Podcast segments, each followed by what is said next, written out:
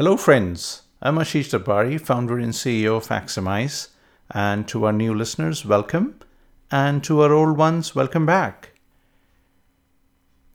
In the last podcast, we talked about what a system on chip is and what are the various verification challenges that are facing the design and verification community. And we talked about functional safety, security, low power, as some of the most important ones that actually confound all of the design and verification engineers. In today's podcast, I would like to outline the basics of different test and verification techniques used in the industry. So let me start with simulation. So simulation based verification is the cornerstone in all design verification today. In simulation, what happens usually is we create a model of the design that is being tested and we simulate this model of the design. And the way we do this is we send in some known specific manually generated stimuli, you know, some combination of zeros and ones, if you like. And then what happens is when the stimuli is sent in, one observes the effect of this on the design by comparing the observed behavior with a reference model. So there's always this concept of a reference model, which is what we expect the design to exhibit. So the comparison of the design behavior with the reference model is not done manually, but is done through some automated software code in the test bench, and it uses checkers and scoreboards, etc.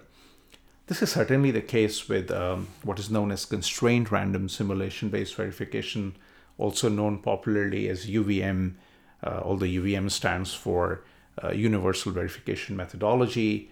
And uh, previously to UVM, we had VMM, OVM, all of the other methodologies to actually uh, talk about how you instrument this environment for constraint random verification? How do you combine stimulus generation, checkers, scoreboards, etc.? So with constraint random simulation, the stimulus injection is randomized in the presence of constraints. So as you may have guessed, the name itself, uh, constraint random. And usually these constraints are derived uh, from some environmental conditions in which the design would actually be running in practice in the field. So remember, we said we are simulating a model of the design, right? So, so the constraints can model, for example, the interaction of the design with registers, with firmware, drivers, or even software. The real power of UVM comes from the ability to randomize over what is theoretically an infinite space of all possible input combinations. So, you know, in the first podcast, I mentioned the 64 bit space. So, 2 to the power 64 possible input combinations to send in to exhaustively verify a design. It's not feasible, at least from a simulation point of view. So then what do the constraint random simulation based verification engineer, what would he or she typically do is they'll focus on boundary conditions on the extremes without randomization and then focus on generating a lot of random stimulus in the middle. But then it still begs the question as to how does one know that actually you are done with the verification, even with this arbitrary randomization? So, what simulation based verification engineers do is employ what is known as coverage to decide how much of the input space has been covered and how much of the design space has been covered in terms of checking. So, these are more uh, detailed topics, and I'll go into them in later podcasts. But in short, it is best to say that we use functional coverage and structural coverage, often known as code coverage, to decide the, the completeness of the verification, so as to say. So another kind of well-known and widely used form of simulation is directed testing.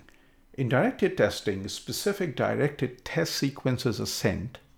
For example, um, this is, by the way, the testing is also done at a model of the design. Um, so we could send program a processor's register to then make it do a read or a write to a certain peripheral on an SoC, like a Bluetooth controller, and then we can check whether the data was read or written correctly. Um, It is usually done usually at the full SOC level, not at the level of an individual IP. But if you go back in the history of directed testing, you would notice that actually a lot of the early uh, processor testing was done like this by sending in uh, specific instruction sequences on the processor and then checking whether the outcome matched the expected model, expected result of the test. So, but but I would say more or less these days that the concept of directed testing is usually done at the SOC level, and usually there is no um, coverage in in this uh, space. So, you know, this is the important thing to understand that the coverage side is usually not focused that much. Let us um, talk about another popular and essential form of simulation oriented testing called emulation based verification. So, you know, whereas in simulation, one is simulating a model of the actual design, in emulation, the actual design is being verified. It is driven by drivers, uh, software drivers, firmware, operating systems, and in some cases, even the software applications are being put in. So, whereas in simulation based verification, uh, either constrained random or directed, we're actually using a model of the design and we're using constraints to model the environment um, in which the design would actually be run in practice. In emulation, the real environment is already present in situ inside the emulator. And this is why emulator based testing is so important because you're actually testing the design as if it was going to be in the field.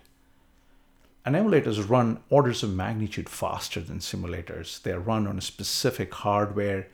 Uh, it's often derived out of custom FPGAs, field programmable gate arrays. We can come into that a little later in some podcast, explain what FPGAs are. But I would highly recommend, uh, if you're interested in uh, reading up on emulation, an excellent article from uh, my friend Lauro Rizzatti. Uh, it's on Electronics Design magazine, and it is titled 11 Myths of Emulation. You can Google for it if you like and you should be able to get this. But you know, the real reason I said emulation is simulation oriented is because the input stimulus sent into the emulated design is still a specific input sequence. Never mind that the environment is as real as it could be, but the input is derived from drivers or software stack or firmware, but it is still quite a specific sequence and it is not actually exhaustive by any means just because of the sheer number of input combinations. The goal of emulator based testing is also not to explore exhaustiveness from that angle. It is actually to explore the interaction of environment with the actual design being tested and seeing what, if any, issues are found. But you know what? Everybody does want more exhaustive results. So, talking about exhaustive and coping with an infinite size stimulus space, it's a good time to talk about my favorite topic, formal verification. So formal verification is different from all simulation-based verification paradigms as one does really not have to craft any manual stimulus and the checks are often done exhaustively. In fact, one is able to prove through a mathematical proof beyond doubt that a given requirement holds of a design on all possible input combinations and all reachable states of the design being tested. In formal verification, the formal tool is trying to prove or disprove, almost like we do in maths, that a given requirement is stated as a mathematically precise piece of syntax.